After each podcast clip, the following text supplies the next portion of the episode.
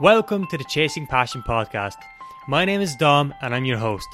Each week, I bring on a passionate person to help you discover your own passion in life and how to begin pursuing it.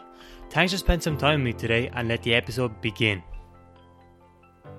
This week's guest is Thomas Arnold. Thomas is a YouTuber, entrepreneur, a student, and a CrossFit enthusiast.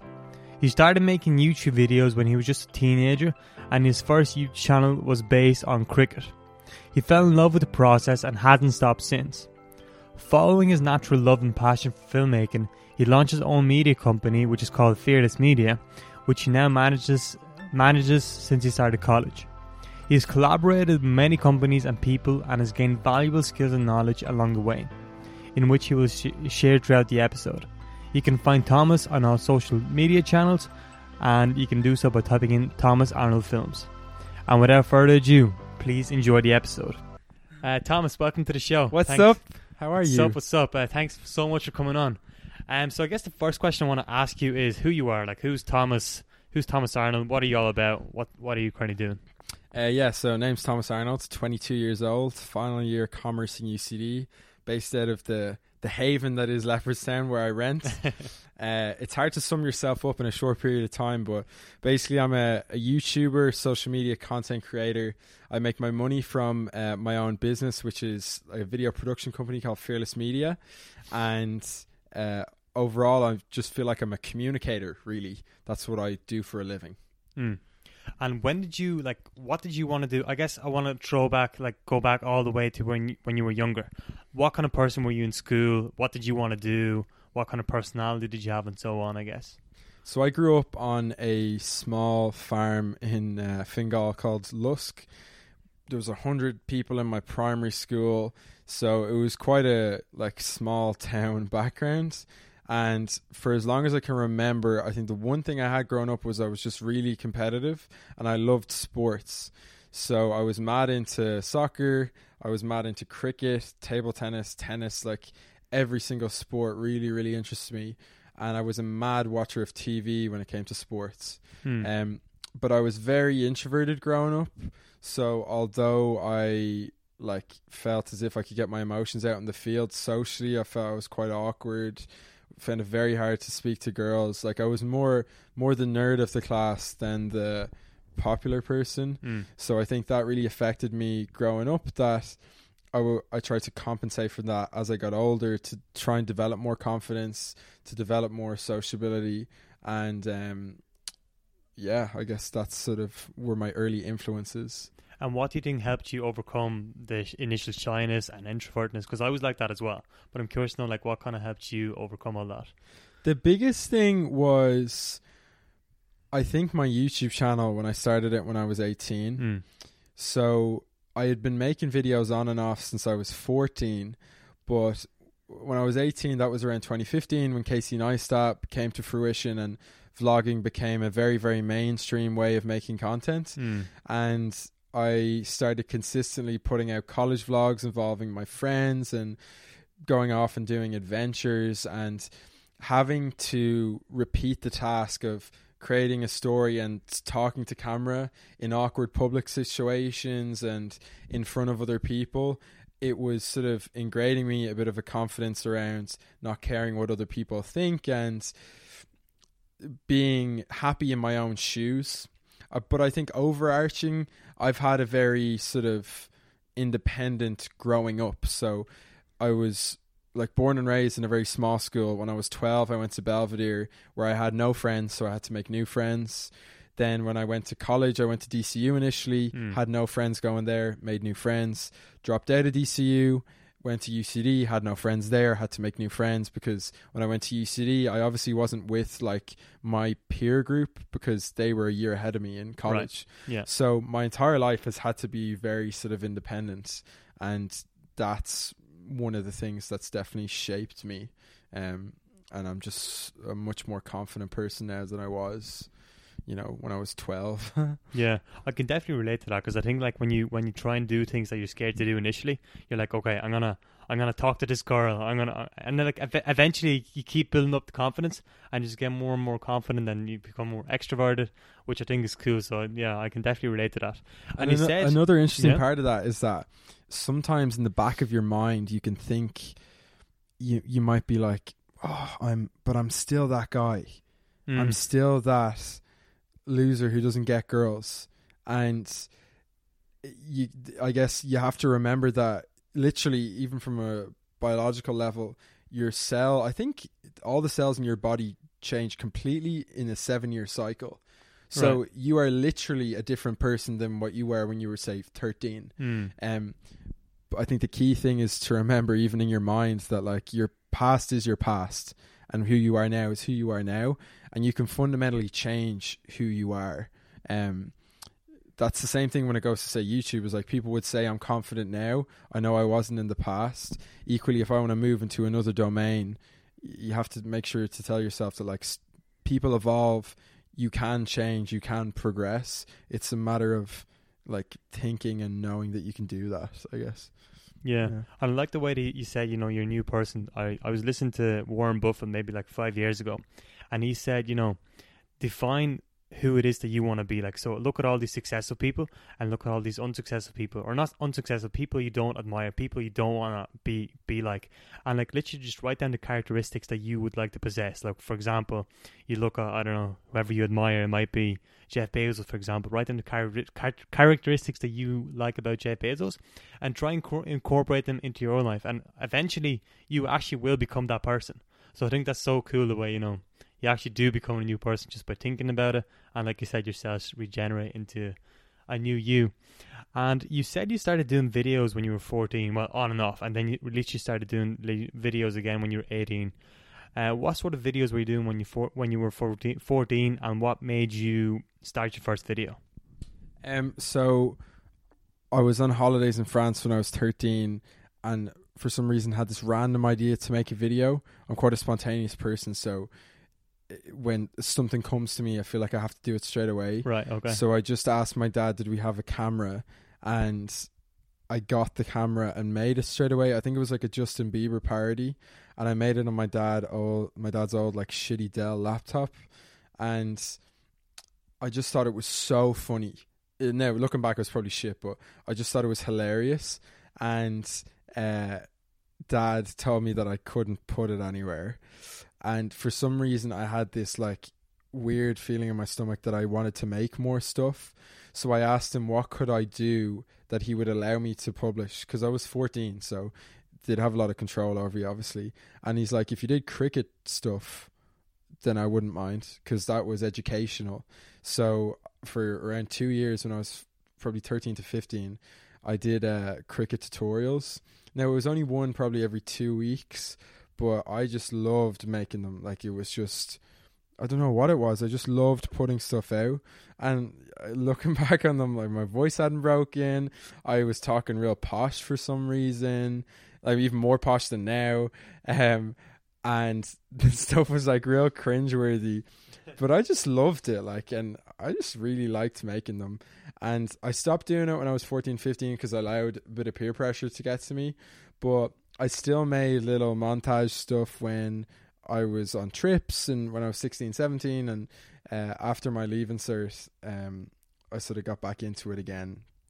But my initial stuff was very much just recording stuff with my friends and um, I just found it so funny. Like, Mm. And did you put it down under your own name, or did you like create a different YouTube channel? I I called it Cricket Coach Guy. oh, okay. Yeah, Yeah. so uh, I did it for about two years, and it was about two hundred and fifty thousand views. But it was only Oh, wow. yeah, it was good, man. But there was only like twenty five videos. But that was an example of serving a niche. Like there was Yeah. literally no cricket tutorials out at that time, and I just did. I literally just looked up search terms. So I said it was like how to bat, how to bowl, how to um how to field, how to whatever. Like I just did all of them, and I was thirteen, so I knew fuck all. So like my method to do the video was Google search the answer, Mm. make a script, explain that on camera, and then edit. And so obviously I had no qualifications, but it goes back to what I was saying earlier. I really enjoy trying to explain stuff to people, and I didn't give a fuck that. Uh, do you mind if I curse? No, absolutely. Go for it. Um, I didn't care that I didn't have the credentials. I still felt like I explained it better than other people. Um, yeah, and that was my first foray into video. Mm. And like you said, you're a communicator. You love explaining things, difficult things maybe, and making it simple. But do you do anything else besides videos that are that's kind of creative? Like, what else did you do when you were younger? I guess in the creative f- field. Uh, yeah, that's a very interesting question. I I love to write. Mm-hmm. I was terrible at uh, at drawing. I could I can't draw to save my life. I can't really paint to save my life. Um, other creative stuff I did. I did a blog. I remember I did that actually for two years. I think And you were 14 at the time, were you? No, I actually think I did a blog when I was like 16, 17. okay. Yeah. I think I did it every day for a long time. Um, for maybe a year and a half or two years. Other creative stuff I wrote. Um, I think they were my main creative outlets. Like, what was the other? Oh, I um, I sang in a choir for six years. I love to sing, and that was a creative outlet. Um, I also debated for a time. So I guess the whole communication piece, and a lot of that comes down to verbal communication. I did a lot of it when I was growing up as well. Like I did debating from first to third year. I actually won the junior Leinster competition in UCD, ironically, when I was 15. So throughout my time in Belvedere, which is an amazing school, like really grew me up. I was engaged in loads of different activities that culminated in me a loving creative stuff and b um just like having a quite diverse range of skills when it came to creating like content and shit. Mm. Yeah. And I'm really interested in self awareness. Like the reason why I ask these questions, I'm like I always feel like as a kid, you're you're kind of drawn towards things that you would like to do, like as your full time, like your your potential, I guess. And I, I always thought this about myself as well. Like you know, what did I enjoy doing when I was younger? And I'm kind of like, trying to trace it back and then try to do more of these things that I did when I was younger because I genuinely enjoyed it. So that's why I was asking these questions. And I'm curious to know, like, did you have any influences when you were 14 to do this kind of stuff, or did you just like, ah, I'll make a cool video? Um I I watched a load of YouTube. Hmm. Well, I got an iPod Touch when I was 11 and I remember just being obsessed with YouTube. Like I just watched it so much. And even to this day, I actually watch YouTube the most out of every platform. I actually watch like 2 hours a day. Really? which is really sad. um, but videos, I don't think I really had that many influences, but I had a lot of influences in terms of I loved Roger Federer. He was my like my favorite sports person. Um, I loved Man United, so all those players. Um, who else did I admire? I think they were sort of my main influences. My parents, uh, I looked up to my mom when it came to work ethic. Um, my uncle had done a lot of stuff with charities, and he was like the head of concern at one point, and I really looked up to that. But yeah, it's interesting. I, I can't really. I probably need to think a little bit more about who my heroes were growing up. Hmm. but definitely sports stars were my main heroes. And um just like the will to be the best at something was always what I wanted to do like in everything. And I think the reason why I still do videos now is that I picked up a lot of things when I was growing up. Table tennis got it to a point and then found out that I probably I'd reached a point where I couldn't do much more. Cricket I got to a certain level and felt that it would take an exponential amount of work to get to the next level. And videos was some was a game that I felt like I could win over a long period of time because I enjoyed it and I was willing to do a lot of them. And my videos now are a lot better than what they were before. And a lot of kids like DM you and say how do you build a successful YouTube channel it's, you have to do something that you're willing to do over and over again Hmm. like I've made something like 330 YouTube videos which is fucking crazy like Yeah, of- that's insane. the amount of hours that have gone into all that, um, you just you can't help but get better at it, you Hmm. know. And um, yeah, And you mentioned YouTube. So, like, if you went back to your first video when when you were 14, what advice, knowing everything you know now, like, what advice would you give to your 14 year old self or anyone, or when you were about to start your own video? I guess. That's a very interesting question. Um, what would I say? Like, I think I'm an interesting example in that I sort of didn't give up. Like, it's eight years later, and I still continue to do it. Um, Mm. I think what I would say, because I've seen a lot of it, is that people start stuff and they stop, and it's fine to stop stuff. But say when I started again when I was 18, that was like the third relaunch of making videos. And the third time it happened, I said to myself, there's a reason why you have come back to this. There's a equally there's a reason why you stopped the cricket and you never wanted to do it again, and you stopped the table tennis and you never wanted to do it again. It's because you obviously are drawn back to this. So um, I wouldn't say anything to my 14 year old self. I think he did a great job. Yeah, yeah, yeah, Yeah. but you got to keep going with stuff that fulfills you. And I haven't felt like this in a long time, but you know, probably when I was 17 or whatever, I just had this feeling in the pit of my stomach thinking like, why aren't I doing the stuff that I want to do? Um, because even if it amounts to nothing, like even if only six people watched, it's much better that you're doing that, um, than just like not doing it. Does, yeah, does that exactly. make sense? Yeah, yeah, hundred percent. Yeah. Um, Yeah, no, I think you're dead right. Like if like if you just if you if if there's something you want to do, go ahead and do, and then it mightn't be for you, but at least you tried. At least you figured out. Okay, that's that's what I want to move towards. And like fearless media. So what are you guys about? Like what do you just work for? Like with small businesses, medium sized businesses? Like what is your kind of strategy or business plan? I guess behind fearless media. Yeah, so Fearless Media is like a small production company I run. Um, if I'm going to be honest, it's just me and a few contractors, um, Mm. which is like any small production company. Yeah. we'd look after a few different tech companies when it comes to B2B content, so business to business. If they have events where they want stuff covered and um, they want to do pieces to camera, if they want to do rebrands of their website, um, then like small business scale if it's like restaurants they want like cool food stuff on their instagram it's a bit of uh bit of mix of everything really.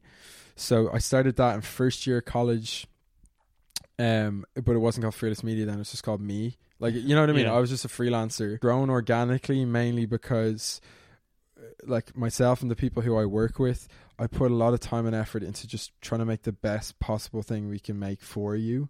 And my business is a referral business. So it's just like if you get a painter or a plumber in if they do a good job and you have a friend who needs that same service you'll recommend something so i don't really put a lot of money into like advertising but i put as much money as and time as i can into serving my current customer base and trying to make make them as happy as possible with the stuff that they get and make content that's actually going to make money for their business. Mm. Um, so that's what we do. I'm just ticking along with clientele this year, but when I'm finished in final year, I just want to tighten up systems. So I want to make sure that my quoting system, my pricing system, my inbound sales system, my editing process system, my output system, I want it all very clinical. Like I, want it to be in the same way when you go to Subway, you know exactly what you're going to get every single time, no matter what Subway you're in. I want every single new client of Fearless Media to get the same excellent customer experience, make sure there's nobody slipping through the cracks, and then also work on a product um, in terms of something that sort of we could sell as a package to a business that would help them uh, with whatever they want. So, um, very much sticking to my core competencies, which is communication and the actual technical expertise of video, um, and sort of gradually gonna take that core competency and see how I can apply it to sort of different verticals. Um, but look, still very young, 22, only been doing it for three years. Um, a lot to learn, a lot to grow into, and um, yeah, a lot to do over the next 80 years of my life. yeah, yeah, a long time. Um, and what? How? Like, why did you decide to run or do Fearless Media in the first place? Because I, I assume you want to work for yourself, but like, I'm curious to know, like, why did you want to start Fearless Media? Um, so I've worked before in Right. a nine to five. So my Mhm. first one was when I was I did genetics in DCU for three months and I hated it and I left. And the first job I ever had when I was uh, just gone 19 was selling doors or selling alarms. Selling, Selling doors. selling alarms door to door. I was a door to door salesman for like six months. Um, made a bit of money off that, not a lot. It was very, uh, it was quite a harrowing experience, uh, but I learned a lot from it. And then I worked in a garden center for four or five months, and that was my first time earning money. Like I was making two, three hundred euro a week. So um, I invested that back into video equipment, and that summer of 2016, I got like my first couple of video jobs, and um, I was like, "Holy fuck! I can make the same amount of money from a week's worth of work from one video project." I was like, "Jesus, that'd be fucking class if I did that." And because I was living at home and had no expenses, I just quit my garden center job in September of first year of college, and I was like, "Geez, I can just." do the video work because there's so many benefits because I can work from my laptop. Um, I obviously have to be there physically for the shoot. Hmm. You but like you can charge a premium. You know you don't have to. Like it's crazy now, but I'm like I worked for ten euro fifty an hour for like a few months, and now that you can charge way more than that, like you could be charging like fifty euro an hour for uh, video work. Um, it was just so much more liberating for me. So, um, that's what I I can't remember the original question, but um, yeah, that's that was my first foray into like freelance. When I saw people could give you money for shit, I was like, wow, gotta do that. so yeah, yeah, I, I think that's pretty cool. And I'm sure, like, how did you get your first client? That's the big question. Like, how did you get your first client? I guess you know in Fearless Media. yeah. Um, so I was in UCD and uh, I went up to now. Look, I'm forgetting a few jobs here, but this was the first consistent one. Yeah. um, I went to the marketing manager in Quinn and I said, I make videos. Um, could I do some for you? And he was like, Yeah, actually, we need some videos. So uh, he was like, I'll give you, I think he was giving me one for all vouchers. And uh, I made a video for him. And then I took that video and I went from the business building over to veterinary. And I said, I made this video for a business. And they were like, Oh, we need a video. Then I took the video from veterinary and I brought it to alumni relations. So I did that for like four places, and uh, I was getting a bit of money in then. And then from there, it sort of organically grew. Like, um, it's it wasn't quick. Like to say it took like it's taken me almost four years to now have that decent five figure income, but uh, a lot of it was like word of mouth. Now it, it helps obviously that there's always demand for videos right now. Um, so that's one advice piece of advice I'd give to anyone who wants to start their own business is that if you have a if you have a skill in an area where there's already demand and there's so many of those things like if you're a painter, if you're a plumber, if you're a video person, if you're a photographer, if you're a marketer, if you're a graphic designer, there's like so many of these trades that there's just so much money out there for it. Um like I think it's cool to start off with that rather than go for a tech company or go for building an app because those things are way more airy fairy and hard to f- you don't know where the fuck the customer is and you need a lot of money to get your startup started. So i think it's smarter to do what i've done which is start with a trade build that out um become very proficient at running your own small scale thing and then you can build that into what product can i build? Or um, can I build a little team that runs shit, or how can I sort of use my skills to maybe go into something else? You know, so um, base it around stuff that you're good at and start as quick as you can because I'm so happy I started when I was 18 because now I have the money to live like to live the way I want. But if I was like, oh, I'll finish college and then I'll start, you as soon as you start, you realize that it's a long game.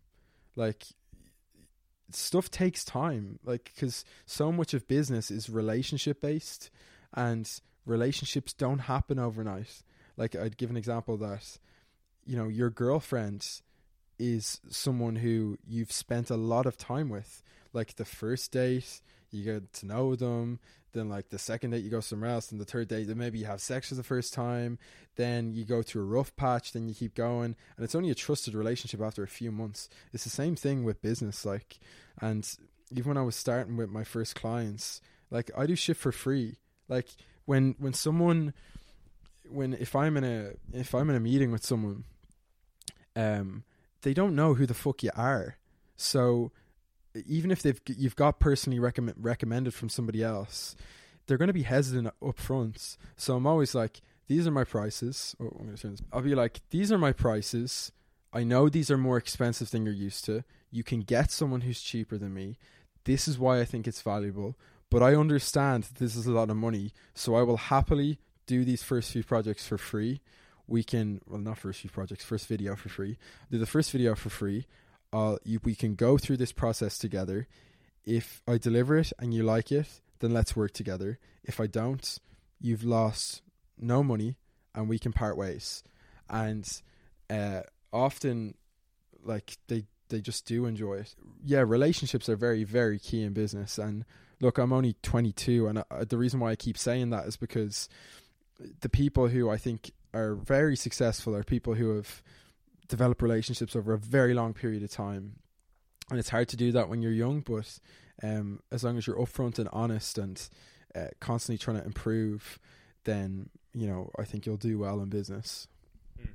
And let's just say you haven't, you, you, you don't have a trade. You didn't start like, you know, like you started in 14 making videos, but you want to get into the trade of perhaps it might be marketing, digital marketing, web design, videos. Like, what advice would you give to someone who doesn't have experience but wants to get into starting their own business around their passion? Um, so what would I say about that? I think that first of all, let's take an example. Say you want to get into say digital marketing. I'd start with a course. You know, I'd start with learning about it. A key part of running any business or succeeding at anything, like you have to, you have to have fucking skills.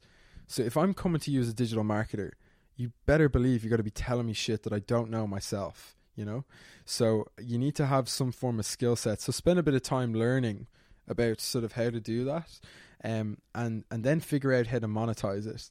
And the key thing is though, I it, make sure you're picking something that isn't hard to monetize. Like it's not, it's it's way harder to like monetize a YouTube channel compared to something like a painter because people already know that painting costs money and labor costs money. Whereas something like a YouTube channel, you could be very passionate about it, like I am, but I've made a single cent off my YouTube channel in like four years because you need a load of views and a load of engaged fans to actually sell anything. And so it's not going to be any form of stable income. Like you might get a brand deal here or there, but that's after four or five years of graft. So, um, start learning about stuff and develop competent competencies in it because the more you actually know and have control and mastery over something, the more you'll actually enjoy it anyway. Um, so get out of this place of like what you think your passion is and get down to the nitty gritty of trying coding for a month, see what it's like, trying whatever for a month, see what it's like, until you hit on something that you want to continue to grow and evolve over time. Hmm.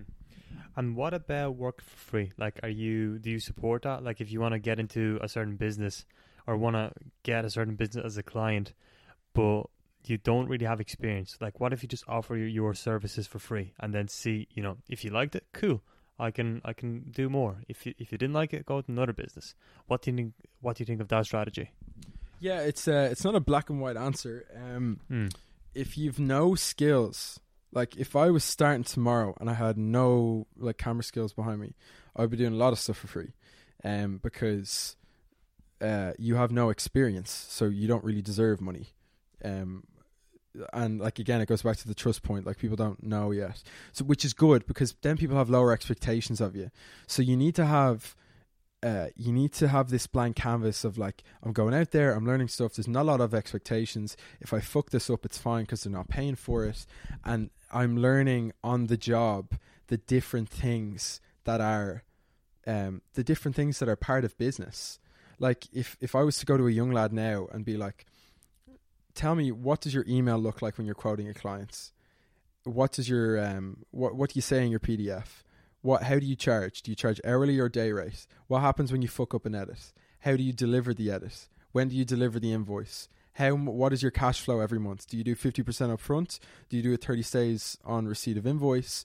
What's your um like inbound sales pipeline? How are you going to pay rent next month? They don't know the answers to any of these questions. I know them because I've done fucking like 400 video projects. So you need to build up that like domain experience, I guess. Um, when you get to the stage where you're earning income and um, you're at my point where you know you could say no to certain projects. I do free work now where uh, uh, some of it's just gut feeling. Some of it's like I'll do a free video for them to just develop that relationship. Um, there's other times where I've done free work where, like, I'm doing this free thing now for, um, like a tech company based on my internship, and there was like three months where I was like, Jesus Christ, why the fuck am I doing this? Like, I just didn't know why I was doing it, and now it's almost over, and I was asked like, oh, what do you want to get back out of this? And I was like, you know, I don't want anything now, but I'm going to be launching a product next summer and I'd love some introductions to these businesses.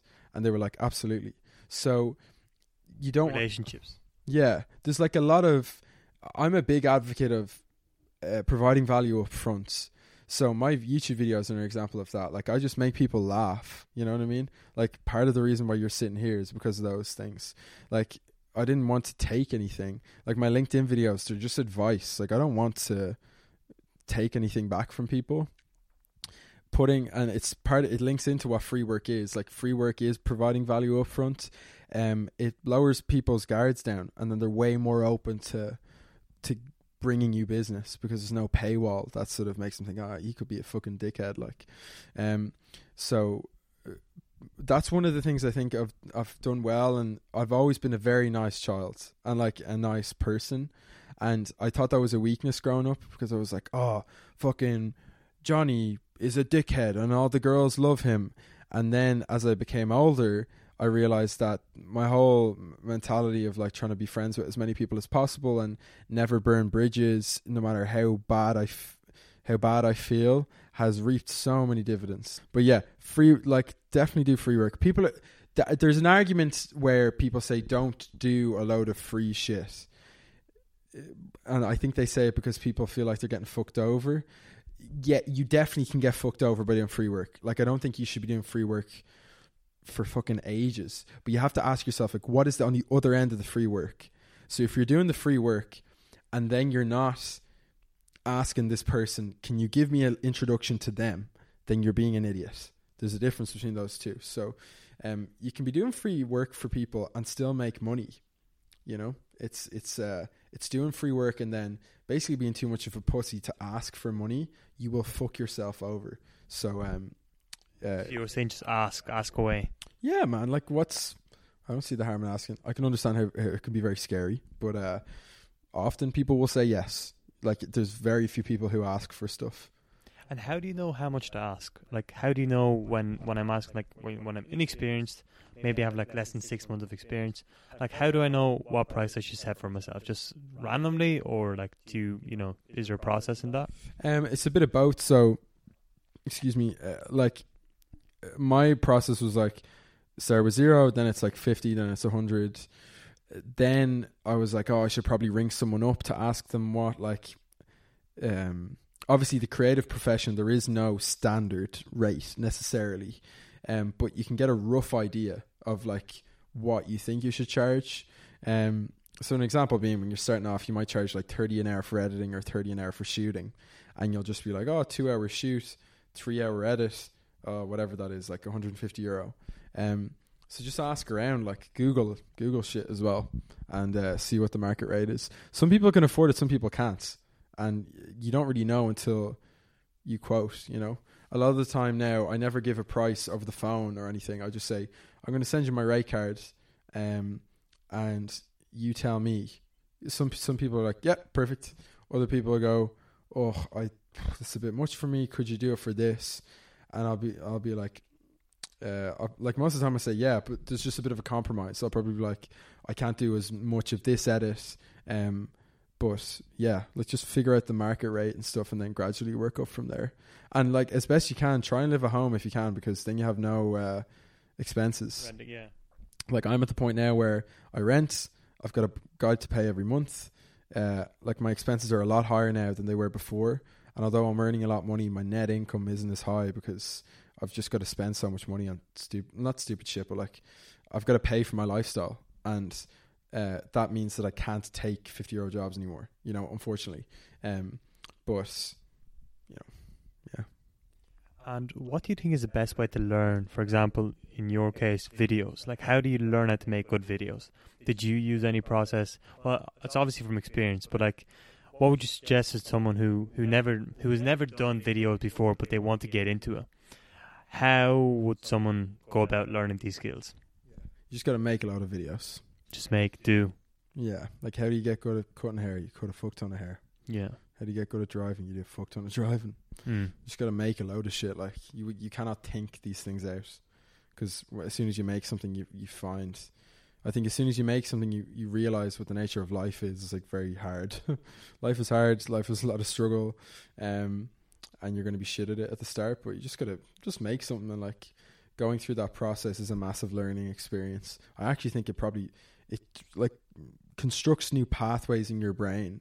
Um, I just know for a fact that you can't think these things.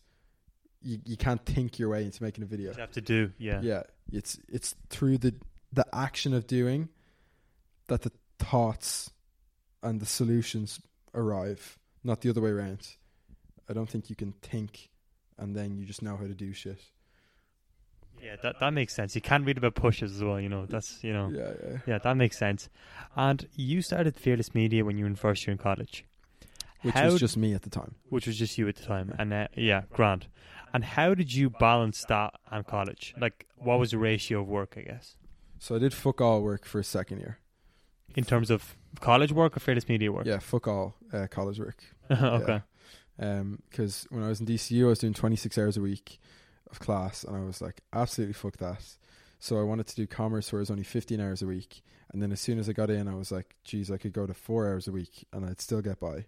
So my whole thing was I just wanted to get through my college career, if you want to put it that way. So first year, I don't, I think I got like a three, or I got like a 2.98, which is like not great. Then second year, I got a 2.67 and this year I don't know what the fuck I'm going to get, but like I'm just going to pass, you know. Um, I just did enough to get by, um, but not because I was a waster, because like I You knew it wasn't for you. yeah yeah yeah, but like I I knew going into college that I just wanted to get my degree and build my business. That was my whole goal, and I'm still doing that path. So I haven't wavered from that. I'm like staying true to what I said I was going to do, um, because I felt like building the business would be way more valuable. Um, so how do I balance it? Uh, I definitely don't get me wrong. Now, final year I do a lot more work than first and second year combined. Um, but the benefit now is that because I had like two and a bit of two to three years experience of running the freelance thing, I'm so more efficient with it now. And I have my guy Brian working with me, so there's a lot of stuff I can delegate. Um, but college isn't mad like when you to to pass college is not hard. To get a first requires a lot of time and effort, and um, if if I would needed to get a first, I could not dedicate the same amount of time to the business. But like, um, the predominant thing that drives me now is like paying rent every month and like get my savings. Um, and second to that would be college, you know. So, um, uh, yeah, like from a practical point of view, I do my college work in the morning as best I can. I go to all my classes. Um, I didn't do that in first and second year, and I'm always in touch with smart people in class because I'm like a dummy. So, uh, and there's a value trade off there where like I can help them with videos and I can help them with other shit, and they can help me with academics. So, um, yeah, that's all right.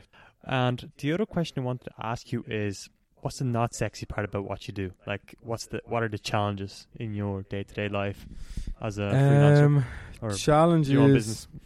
The challenges are cash flow, um, making sure you have money in every month. Um, when shit goes wrong with a client, like as I said before, the thing I fucked up last week, um, dealing with difficult clientele who you still need because they pay well. Um, and then pipeline. So pipeline means who's who's the new person in the door. Like how do you set that up for yourself? Now some people have stuff like ClickFunnels and advertising to make that happen and some people have like Excel sheets with outreach to hit a certain amount of businesses. I guess I've been lucky in that I haven't really needed that um, because I've been putting out a lot of content for a while. Um, don't get me wrong, I have done a certain amount of outreach myself, not a huge amount, but um, I think they're the they're the hardest aspects. And then when it comes to stuff along the lines of say that product that I'm thinking of next next year, um, how do you transform your business from Tom? Even the thing I was this year, it's like how do I transform the business from Thomas Arnold to Fearless Media? Because that's like a paradigm shift. Because it's like it's not just him; it's it's like a team or like an entity.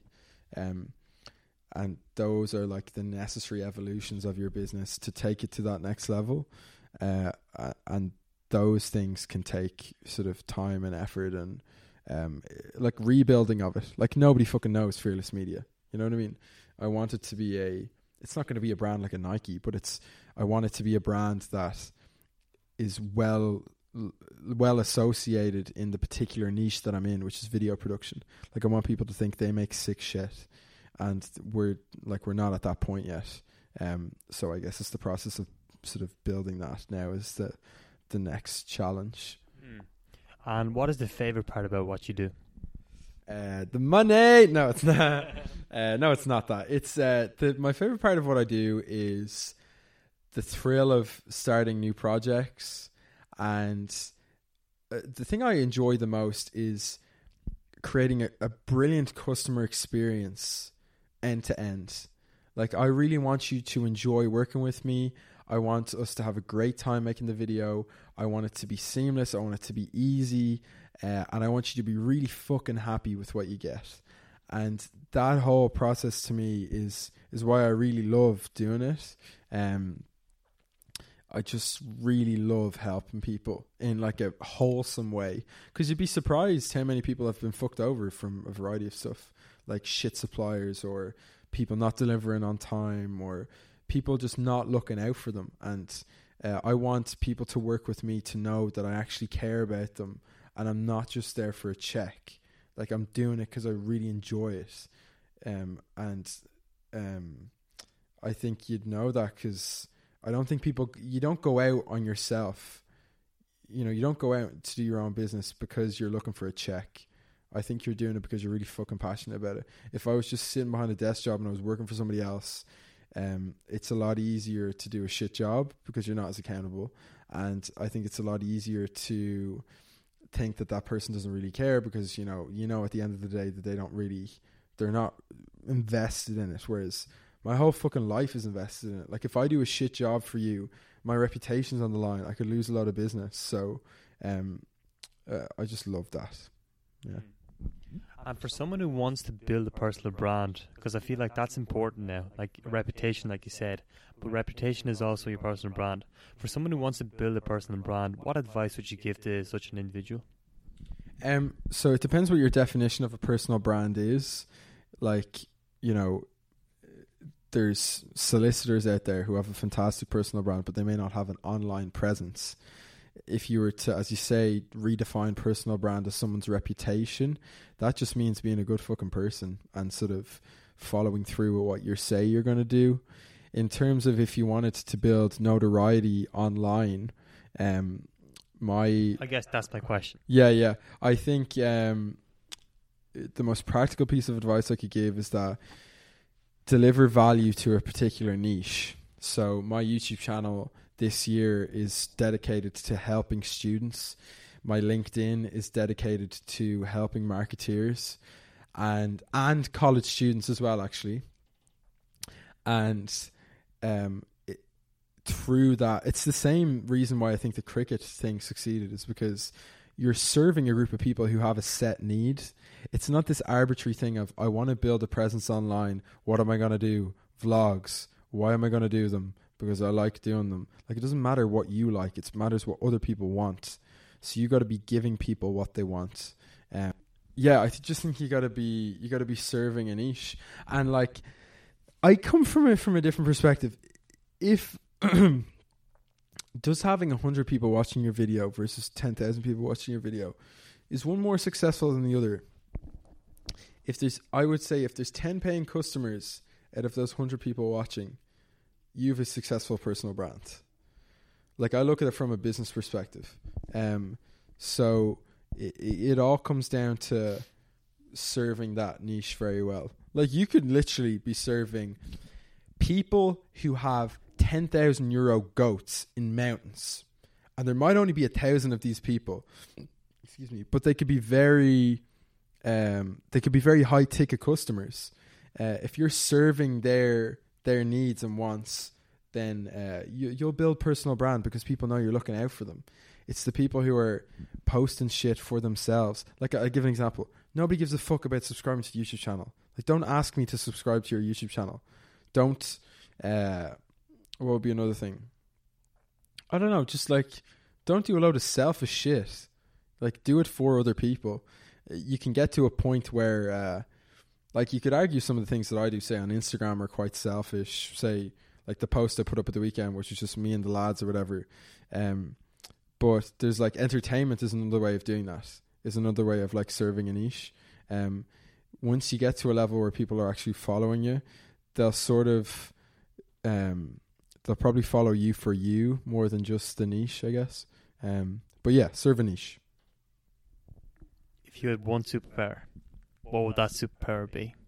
Uh, oh, good question. Um, uh, everybody fucking says time travel, so fuck that. I always loved the Flash growing up, so I'd love super speed. The Flash is oh super speed, yeah. Super speed. I'd love to be able to run like as quick. Oh, it's so fast. I love that. That'd be handy actually. Like college is just and, and I'm there. Yeah, yeah. I'm at the lecture. Like, yeah, yeah, Yeah. And if you were to have dinner with anyone at all, so it might be dead or alive, who would that person be? Oh my god, humdinger of a question. um, uh, Roger Federer. Why? He's my childhood hero. I love him. What would you ask him? Um, I'd ask him what motivated him to do so much. Actually, you know what? I wouldn't even fucking say that. I'd be like, "What's the crack, man?" What's up, man? Yeah, I'd be like, "What's happening with you?" Yeah. I'd be like, "Man, I respect you so much." Uh, and I'd love to just be his friend. Like, Yeah, Yeah. fair enough. Oh, actually, nearly forgot to ask this question.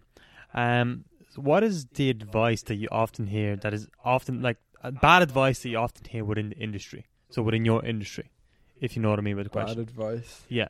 So other professionals within your area are often given this advice, but you don't really believe that it's true. Does that I think it would- sort of go back to the free working, like never do work for free.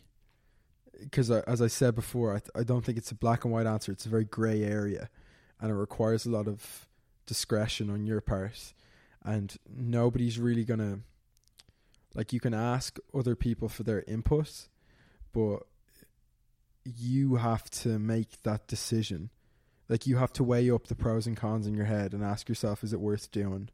So uh, when it comes to free work, have a think about it. Do you think you could reap rewards down the line? Um, don't just say no for the sake of saying no. Especially when you're starting off, it was like, what, what gives you the right to say no to work? I guess that was what was running through my head when I was starting off as well. As like, what makes me such a big bollocks to not, not have the, the humbleness, I guess, to do this? Like I'm not the Rock. I'm not Kevin Harris. I'm a young lad. Get out there, do some fucking work. And I guess that was what was, you know, running through my head at the beginning. So Hmm. And what would you say was the biggest failure for you, and what did you learn from that failure? oh, it's a fucking great interview. Um, my biggest failure. Because I feel like you know you're you're quite successful in what you do, uh, um, and I feel like you know a lot of people look up at all these people and you're like, oh, I I can't be like that guy. Oh, I can't achieve this. he's so much better than me, and so on, and all these thoughts run through your head. But I feel like a lot of successful people tend to fail at something, and then they learned the lessons and they applied it to their own life. Like for example, I can literally name any celebrity or any successful person that I know, and they could literally just name some that you know that didn't go so well for them, but they actually came out as a better person as a result. So I'm curious to know, like, did you have any of these encounters of you f- failing some really bad at something, and then you just succeeded in the end? I guess that's my overall question.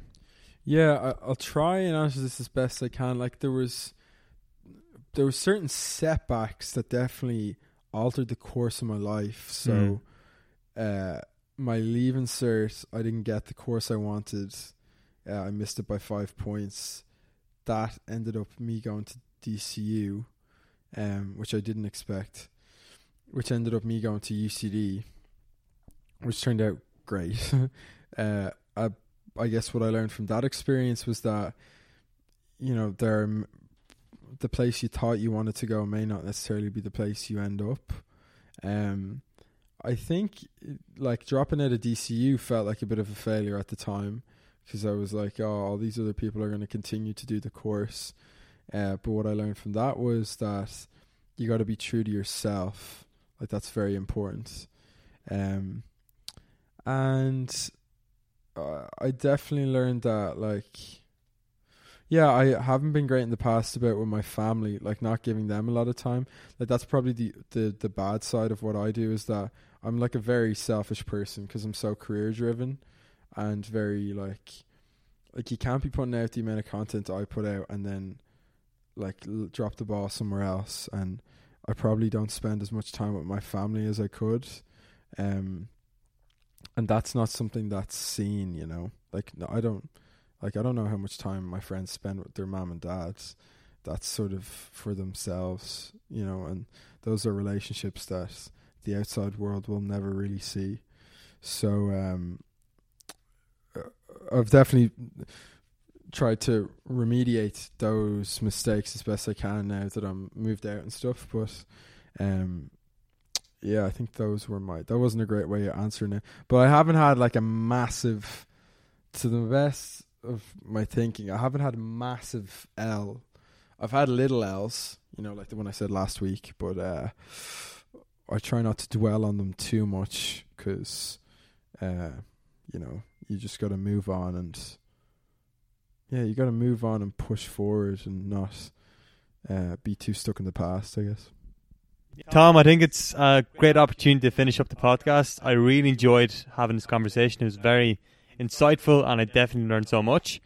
And before we finish up, is there anything at all that you'd like to mention to listeners? Anything at all that you'd like to promote? Anything at all you'd like to say? Um, no, not really, man. Thanks for having me on. I really appreciate it. And uh, yeah, best of luck with the future and more podcasts.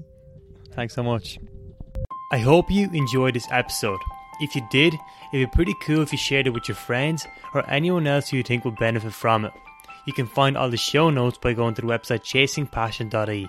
That is chasingpassion.ie. Thank you for listening today, and I hope you enjoyed the episode.